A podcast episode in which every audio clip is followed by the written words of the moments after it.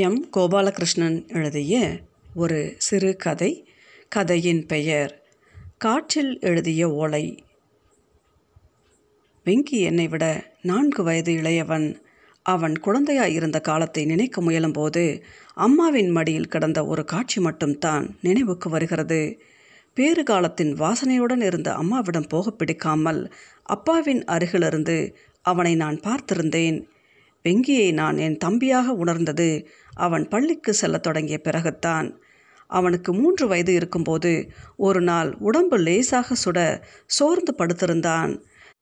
தறிக்குழி அருகே விளையாட வரும் பேரனை காணாமல் கோவணத்துடன் வந்த தாத்தா அவன் கண்ணையும் நாக்கையும் பரிசோதித்துவிட்டு, ஏட்டு கோணம் ஐயாவுக்கிட்ட ஏடு எழுதி சாயங்காலமாக கட்டிடு, காலையில் சரியாக போயிடும் என்று சொல்லிவிட்டு மறுபடியும் தறிக்கு போய்விட்டார். அப்போதே நான் ஏடு எழுதி வாங்க தயாராகிவிட்டேன். மாலை மங்கி மஞ்சள் வெயிலும் தனியே தொடங்கிய போது அம்மாவிடம் சொல்லிவிட்டு ஏடு வாங்க கிளம்பிவிட்டேன். ஐயாவு என்று தான் எல்லோரும் அவரை அழைத்து பழக்கம். அவருடைய பெயரே ஐயாவு தானா என்று எனக்கு தெரியாது. சராசரிக்கும் கூடுதலான உயரம், ஒல்லியான உடல்வாகு, தலையில் அவ்வளவாய் முடி கிடையாது, கன்னத்து எலும்புகள் எடுப்பாக தெரியும்.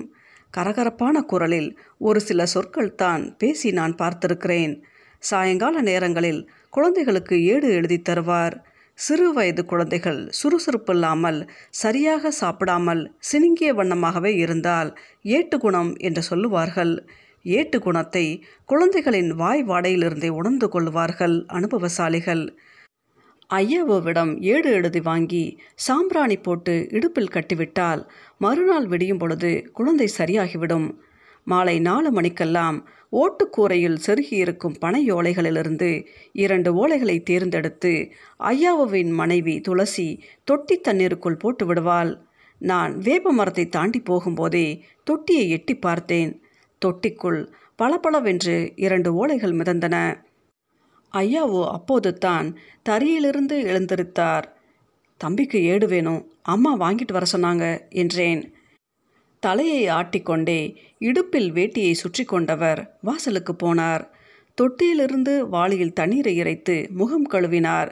தண்ணீரை முகத்தில் அரைந்து இரண்டு கைகளாலும் தேய்த்து கழுவியவர் நீண்ட கைகளையும் பாதங்களையும் கழுவிக்கொண்டார். கொடியிலிருந்த துண்டால் முகத்தை துடைத்தபடியே உள்ளறைக்கு போனவர் வெளியில் வரும்போது நெற்றியில் ஈரமாய் விபூதிப்பட்டை பளபளத்தது. வீட்டின் கூடத்தில் ஒரு எழுது மேசை உண்டு. ஐயாவு கோயமுத்தூரில் நூல் வாங்கி சேலையாக்கி தரும் வியாபாரத்தில் இருந்ததால் சாயங்கால நேரங்களில் தறிக்காரர்களின் வரவு செலவு நடக்கும். அப்போதெல்லாம் ஐயாவுவின் முன்னால் அந்த எழுது மேசை இருக்கும்.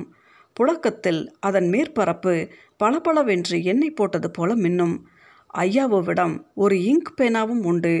பட்டையான நெப்புடன் மரக்கட்டையால் செய்தது போன்ற சற்றே தடிமனான பேனா. அந்த பேனாவில் தான் கணக்கு எழுதுவார். அவரைத்தான் அதை கழுவி மையிட்டு கொள்ளுவார். எழுது மேசையை நகர்த்தி கொண்டு அவர் உட்காரவும் அவரது மூன்றாவது மகள் விமலா ஓலைகளை எடுத்து வந்து ஈரம் சொட்ட அவரிடம் தந்தாள். கூடவே ஏடு எழுதும் கதிராணியும் தந்தாள்.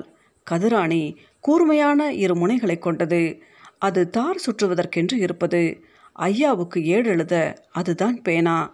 ஓலையின் பரப்பில் கதிராணியின் கூர் நுனி அழுத்தமாக எழுதும். ஈர ஓலையை எடுத்து தோல் துண்டால் துடைத்துவிட்டு ஒரு நுனியிலிருந்து கை அகலத்திற்கு ஒரு துண்டை வெட்டினார்.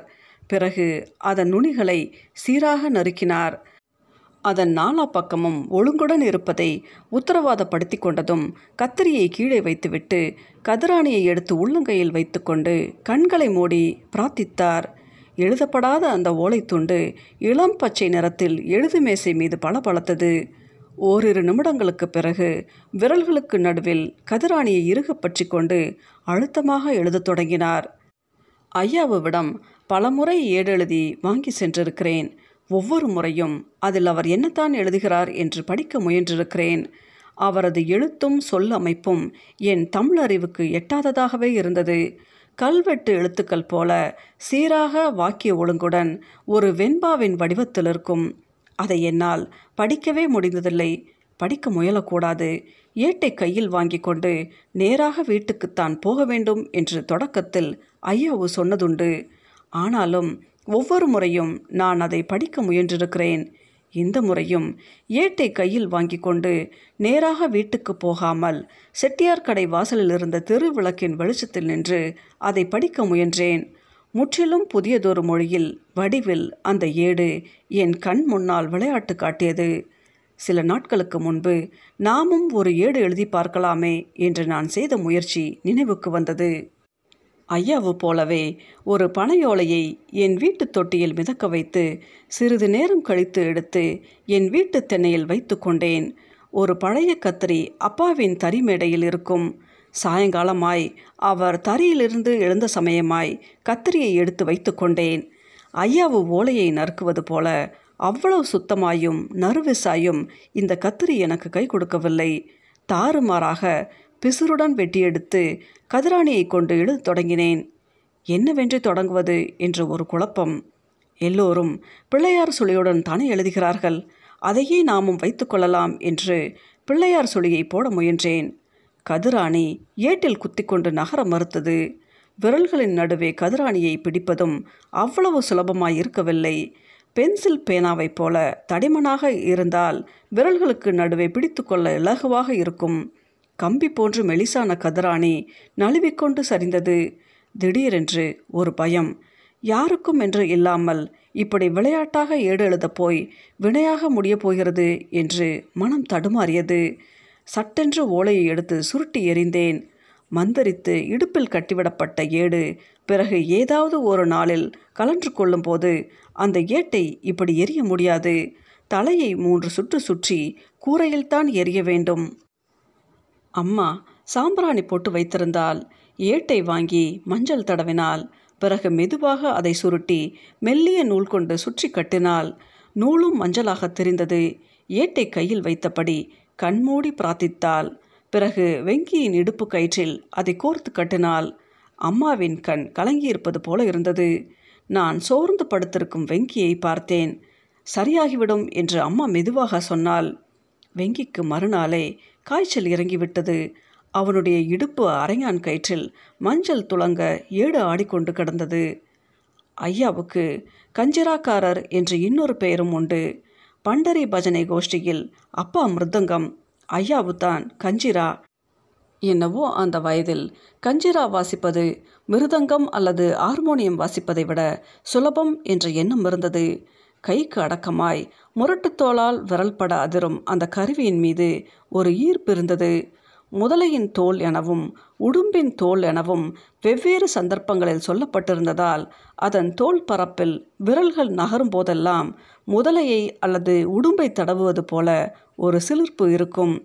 சுற்றுக்கட்டையில் மூன்று இடங்களில் அமைக்கப்பட்டிருக்கும் வட்டமான சிறிய உலோகத்தட்டுகள் ஏற்படுத்தும் கூட்டதிர்வு கஞ்சிராவின் இசைக்கு கூடுதல் பரிமாணத்தை கொடுக்கும்.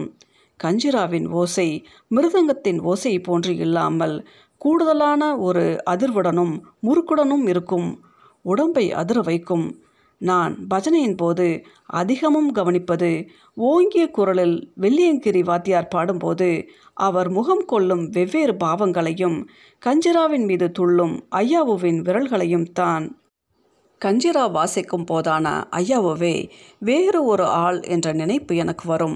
பிற நேரங்களில் அவர் உடலில் இல்லாத ஒரு சுறுசுறுப்பையும் வேகத்தையும் கஞ்சிராவின் அதிரும் அவருடைய விரல்களில் பார்க்க முடியும். மூடிய கண்களுடன் அவருடைய முகம் அதன் இசையில் லயித்து அசையும். பாடலும் கூட்டிசையும் உச்சத்தை எட்டும்போது கஞ்சிராவுடன் அவருடைய உடலும் சேர்ந்து துள்ளுவது போல ஒரு வேகமும் ஆவேசமும் இருக்கும். அப்பா அவ்வப்போது சில நாட்களில் வீட்டில் உட்கார்ந்து மிருதங்கம் வாசித்ததுண்டு. ஆனால் ஐயாவோ பஜனையின் போது தவிர கஞ்சிராவை கையில் எடுத்து நான் பார்த்ததில்லை. ஐயாவுக்கு பேசத் தெரியுமா என்று கேட்கிற அளவுக்கு பேசவே தெரியாதவர். பஜனை கோஷில் உள்ள பதினோரு பேர்களில் மீதி பத்து பேரும் பேசுவதில் சளைக்காதவர்கள்.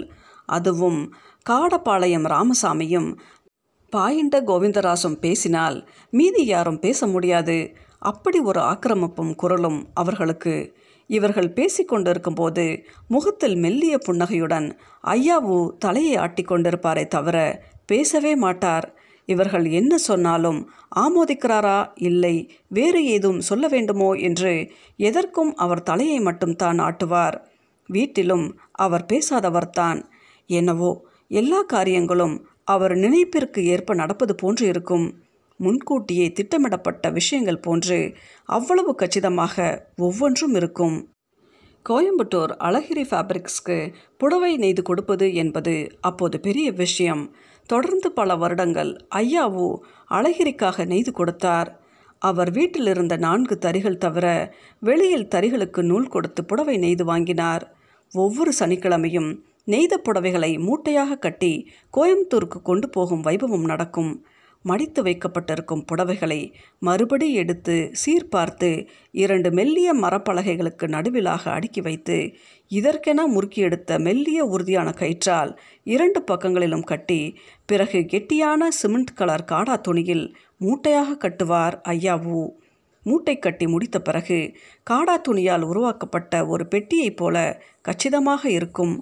புடவைகளை எடுத்து ஒழுங்கு பார்க்கும்போது அவருக்கு தேவையான சிறிய கத்தரி எங்காவது நெசவு சீராக இல்லாமல் இருந்தால் அதை சரிப்படுத்த கூரான முள், மூட்டையை கட்ட தேவையானவைகள் என்று ஒவ்வொன்றும் அவர் எதிர்பார்க்கும் நேரத்தில் கைக்கு வரும்.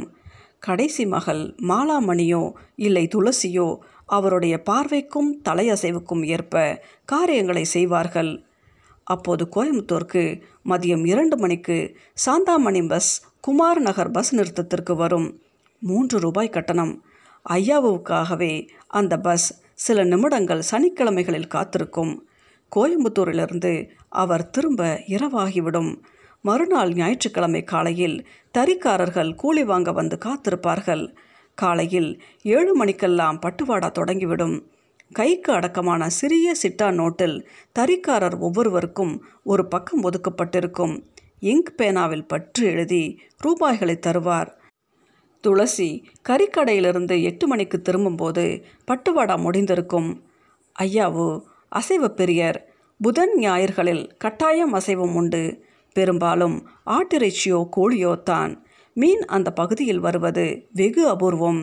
இப்போது போல ஐஸ் பெட்டி மீன்கள் வராத காலம் அது. எல்லா விதமான இறைச்சிகளையும் ருசிக்கும் ஆர்வம் உண்டு ஐயாவுக்கு.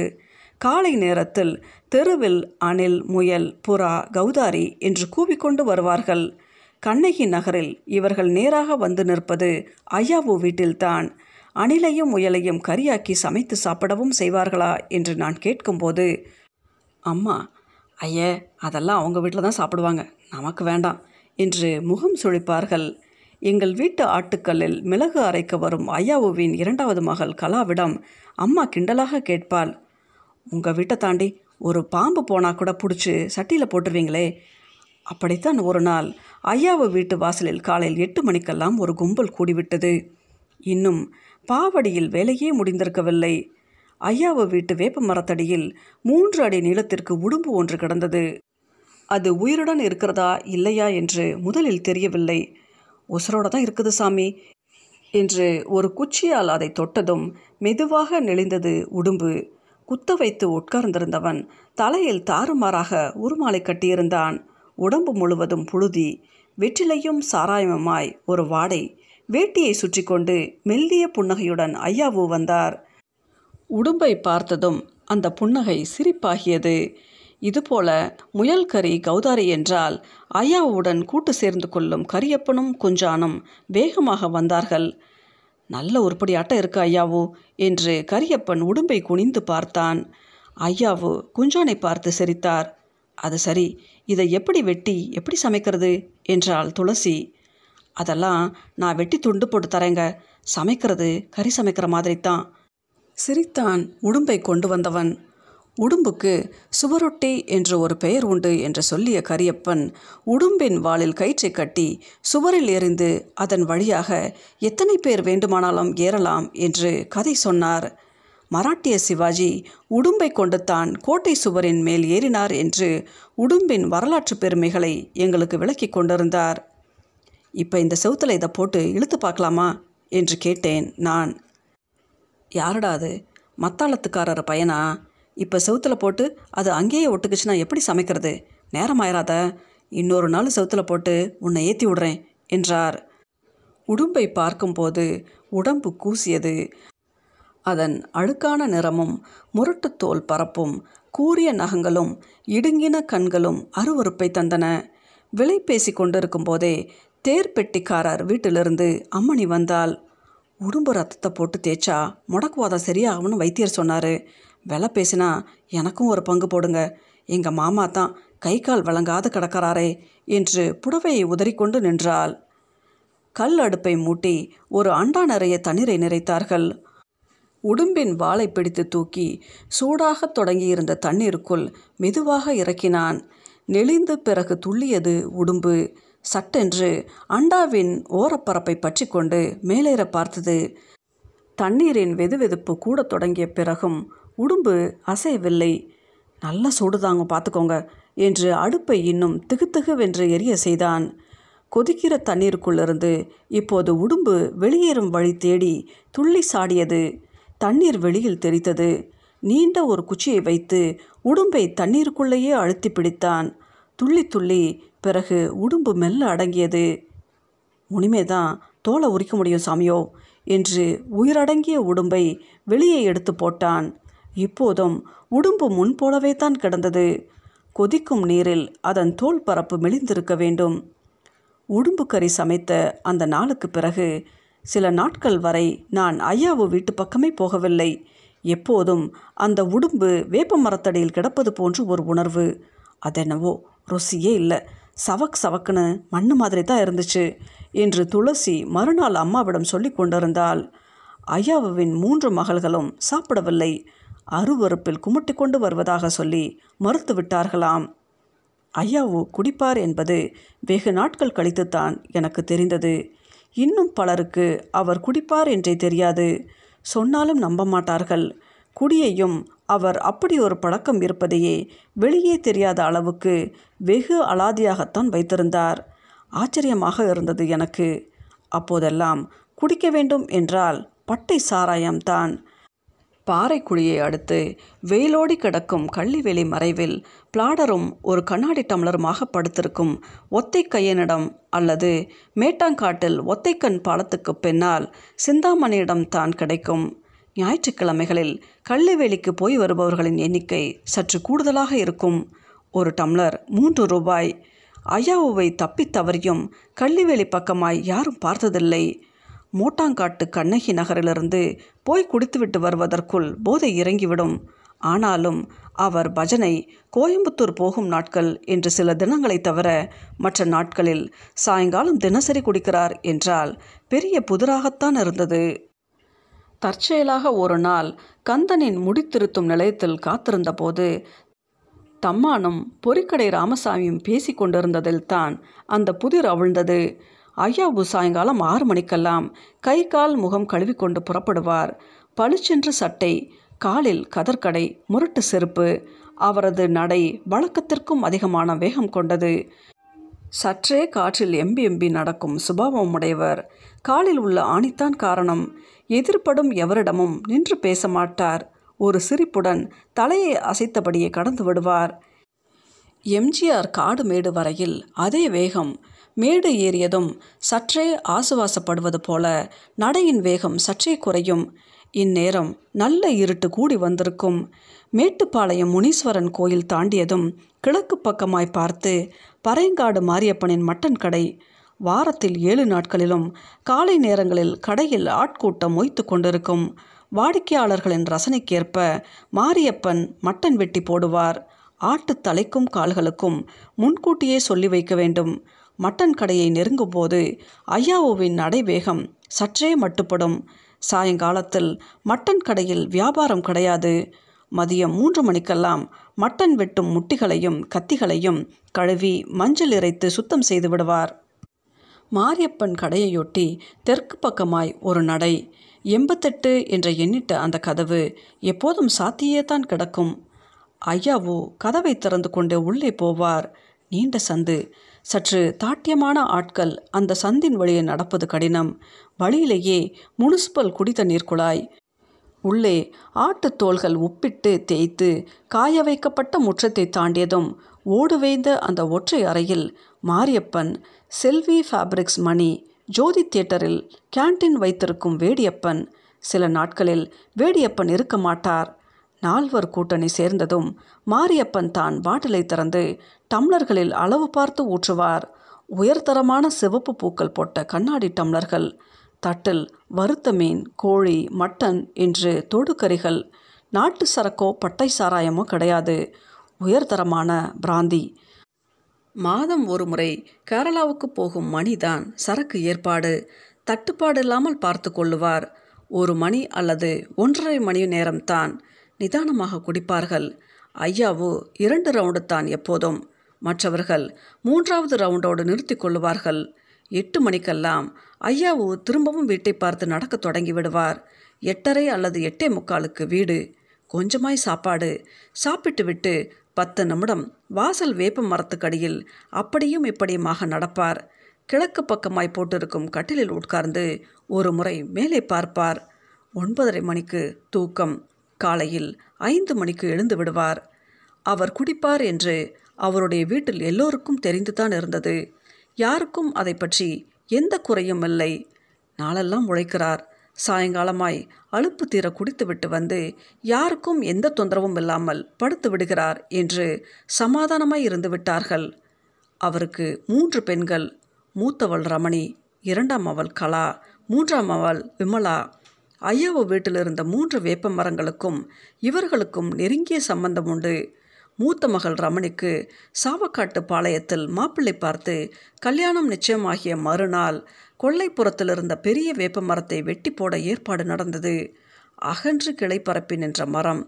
கிளைகளில் தொடங்கி அடிமரம் வரை வெட்டி எடுப்பதற்கு இரண்டு நாட்கள் ஆனது.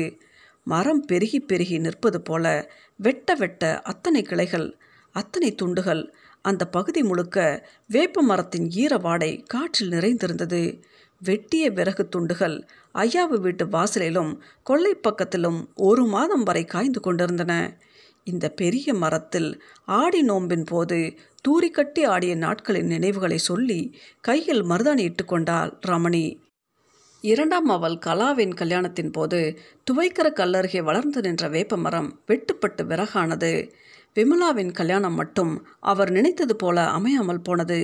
கல்யாணமாகி ஒரு மாதத்திலேயே மாப்பிள்ளையின் சுபாவம் தெரிந்துவிட்டது. விமலாவின் கதை கண்ணீர் கதையாகியது.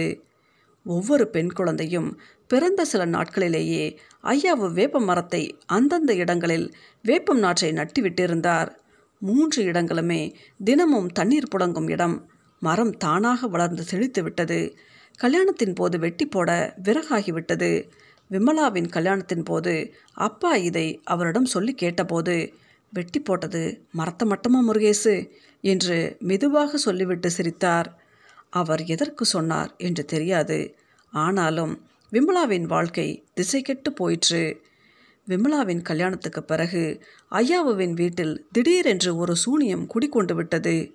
எப்போதும் தரிசத்தமும் பெண்களின் சிரிப்பும் பேச்சுமாக இருந்த வீடு இப்போது ஓசை இல்லாமல், நடமாட்டம் இல்லாமல் உறைந்து போனது. மூத்தவர்கள் இரண்டு பேர் கல்யாணத்துக்கு பிறகு கூட ஐயாவுக்கு இந்த விசனம் வரவில்லை. விமலா தறி நெய்தால் எல்லா வேலைகளையும் செய்து கொண்டிருந்தாள் என்பதால் ஐயாவுக்கு அந்த நினைப்பு வரவில்லை.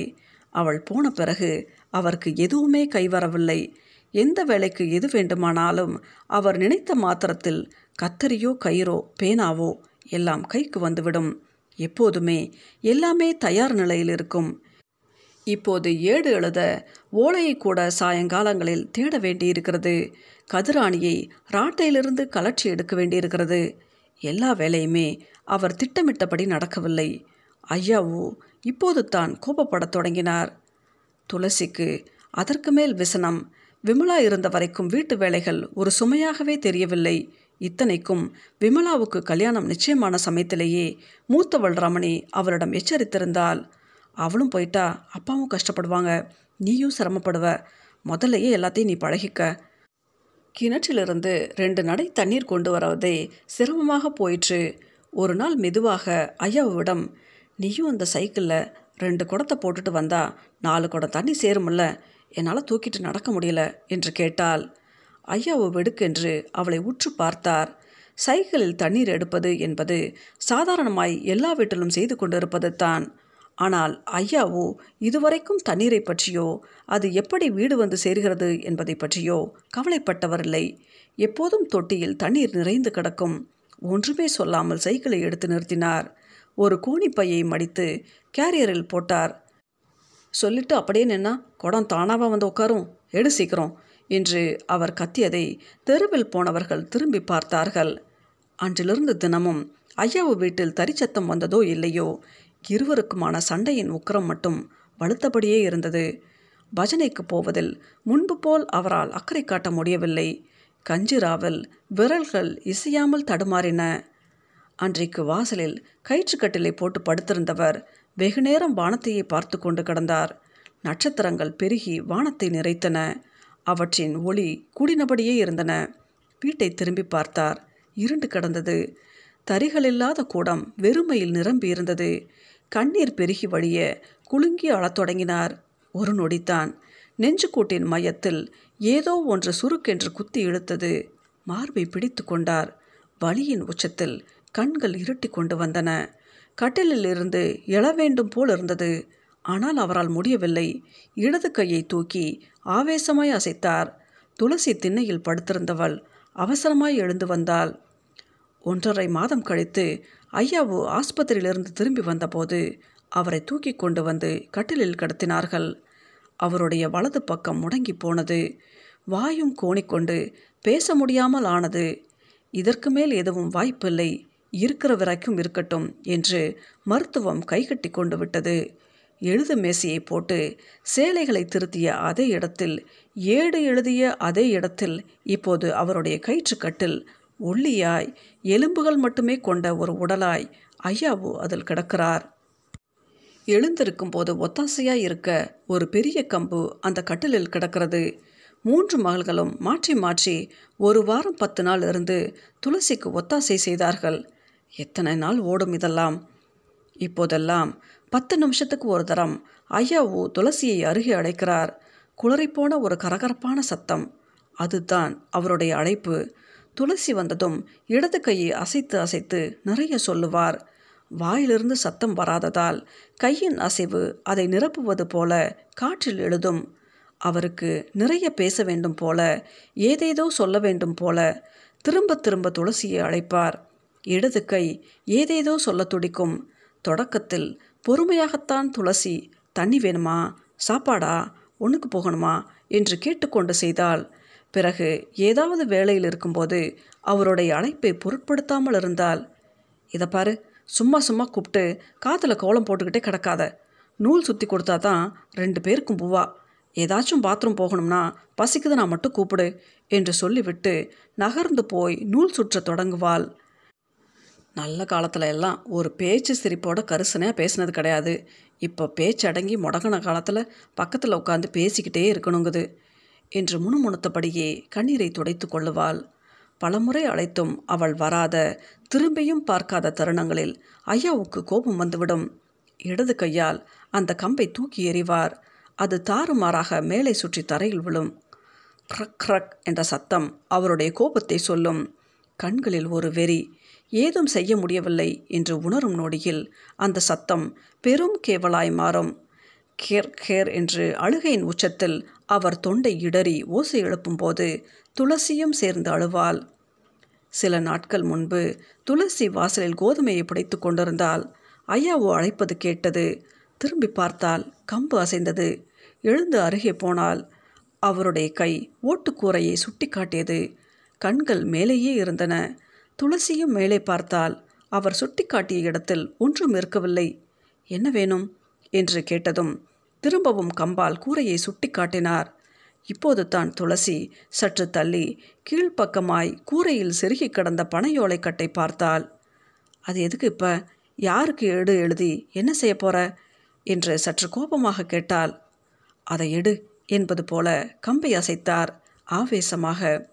புகையும் தூசியுமாக நிறம் மங்கி போயிருந்த ஓலைக்கட்டை எடுத்தாள். வெளியே எடுத்து போய் தூசு போக தட்டி எடுத்து வந்தாள். இதற்குள் இரண்டு மூன்று தும்மல் போட்டிருந்தாள். என்ன செய்யணும் என்று நீட்டினாள். கண்களில் ஆவேசத்துடன் மீண்டும் கம்பை அசைத்தார். குரலில் வேகம், வெறி. குச்சி மேலும் கீழும் ஆடியதை பார்த்து, வெட்டணுமா என்று கேட்டாள். இப்போது கம்பு குறுக்கும் மறுக்குமாக அதே வேகத்துடன் அசைந்தது. கிழிச்சு போடவா? துளசி ஓலையை கிழித்து காட்டினாள். தலை ஆமோதித்தது. ஓலைகளை ஒடித்து போடத் தொடங்கினாள். நாள்பட்டு காய்ந்து கடந்த ஓலை சத்தத்துடன் ஒடிந்து உதிர்ந்தது. ஓலைகள் ஒடிந்து உதிர்வதை ஐயாவுவின் கண்கள் வெறியுடன் பார்த்திருந்தன. ஓலைகள் இப்போது உடைந்து தரையில் குவிந்து கிடந்தன. மீண்டும் ஐயாவு குரல் எழுப்பினார். இடது கையால் காற்றில் எழுதினார். அவருடைய செய்கையின் அர்த்தம் துளசிக்கு விளங்கியது. குரல் தடுமாற, எதுக்கு இப்படி ஒரு கோபம்? வேணாமே, அது உன்னை என்ன செய்து என்று சொன்னதும் ஐயாவு கோபத்துடன் கம்பை வீசினார். அது அவளுடைய புறக்கையில் விழுந்தது. சரி சரி, கோவப்பட வேணாம், செய்கிறேன் என்று அழுதபடியே அடுப்படிக்கு போனாள். தீப்பெட்டியையும் மண்ணெண்ணையும் எடுத்து வந்தால் அவற்றை பார்த்ததும் ஐயாவுக்கு ஒரு ஆசுவாசம் வந்தது போல தெரிந்தது. கண்களை துடைத்தபடியே ஓலைகளை குவித்து மண்ணெண்ணையை வார்த்தாள். ஒரு தரம் ஐயாவுவை பார்த்தவள் நிதானமாக நெருப்பு குச்சியை உரசி சுடர்ந்த நெருப்பின் துளியை ஓலைகளின் மீது எறிந்தாள். குப்பென்று பற்றி கொண்டது. மண்ணெண்ணையின் வாசனையுடன் காய்ந்த ஓலைகள் திகு திகுவென்று எரிய தொடங்கின. நெருப்பின் சுவாலைகளை கண்டதும் ஐயாவு தொண்டையை செருமிக் கொண்டார். ஓலைகள் எரிந்து சாம்பலாகும் வரை அந்த சத்தம் ஒரு உருமலை போல கேட்டுக்கொண்டே இருந்தது. காற்றில் எழுதிய ஓலை சிறுகதை எழுதியவர் எம் கோபாலகிருஷ்ணன்.